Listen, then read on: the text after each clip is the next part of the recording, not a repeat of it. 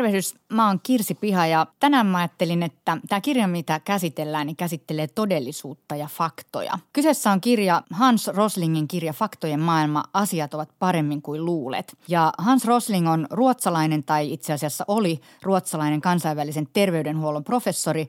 Se on ilmiömäinen TED-talk-puhuja. Sen puheita löytyy useita. Suosituinta on katsottu yli 12 miljoonaa kertaa, eli Hans Rosling on eräänlainen legenda. Ja poikansa ja miniänsä kanssa se on pyrkinyt muuttamaan maailmaa paremmaksi nimenomaan perustuen faktoihin. Eli tämä tyyppi on todella intohimoinen, mitä tulee faktoihin. Ja tässä kirjassa itse asiassa tosi hienosti tulee esiin sen oma sellainen persoonallinen intohimo ja persoonallinen ääni, vaikka tämä on myös niin kuin faktakirja. Eli toisin sanoen sisältää tosi paljon tärkeää faktaa. Ehkä semmoinen yksi käsite, mikä musta tässä on tosi kiinnostava, on sellainen possibilisti. Eli hän kutsuu itseään possibilistiksi, joka on ihminen, joka hänen mukaansa näkee maailman sellaisena kuin se on, ei näiden ajatusvääristymien kautta, jota se tässä kirjassa käsittelee.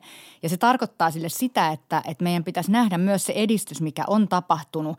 Ja kun me nähdään ne hyvät asiat, mitä on tapahtunut, niin se täyttää meidät semmoisella varmuudella ja toivolla siitä, että edistys on myös jatkossa mahdollista. Eli toisin sanoen ei tule semmoinen toivoton olo, että millään ei ole mitään väliä, joka sitten taas toisaalta tuhoaa varmaan kaiken. Ja hän vielä niin kuin sanoi sen tosi silleen raikkaasti, että tämä ei ole optimismia, vaan tämä on rationaalista käsitystä siitä, miten asiat on. Eli maailmankuva, joka on rakentava ja käyttökelpoinen. No Hans Roslingista on tosi paljon tuolla, kun katsoit mitä ihmiset siitä sanoo ja mitä tästä kirjasta kommentoidaan, niin siitä kommentoidaan vähän sellaista, että no tässä on nyt taas yksi tämmöinen niin kuin positiivisen ajattelun joku tyyppi, joka yrittää vaan nähdä asiat ja maailman niin kuin hyvinä, vaikka ne on tosi huonosti, asiat on hirveän huonosti.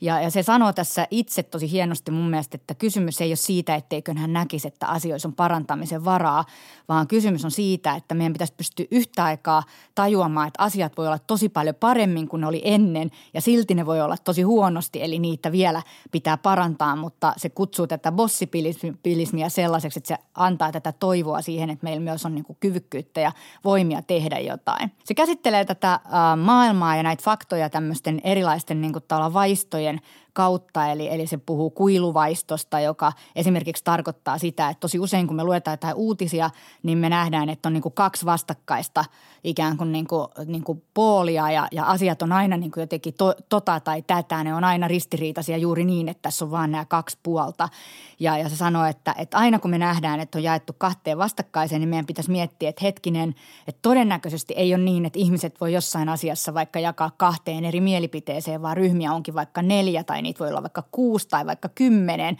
jolloin se tilanne ei olekaan ihan niin mustavalkoinen kuin mitä me kuvitellaan, että se on. Ja mä huomaan itse, että kun mä esimerkiksi käytän puheenvuoroja, niin mä tosi helposti vaikka yhteiskunnan tilanteesta niin kuin totean vaikka, että on selvästi tämmöinen kahtia jakautunut tietyn tyyppinen niin kuin maailma.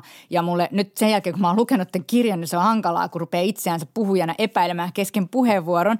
Eli mä itsekin joudun sitten toteamaan yleisölle, että jos olette lukeneet Hans Roslingia, niin nyt teidän pitäisi suhtautua muuhun tosi epäluottavaisesti. Eli näitä ryhmiä todennäköisesti ei ole 2, mutta sehän on tapa vaan hahmottaa jotenkin provokatiivisesti sitä maailmaa, mikä auttaa meitä jotenkin hahmottaa sitä, mutta samalla itse asiassa luo sen vääristymän.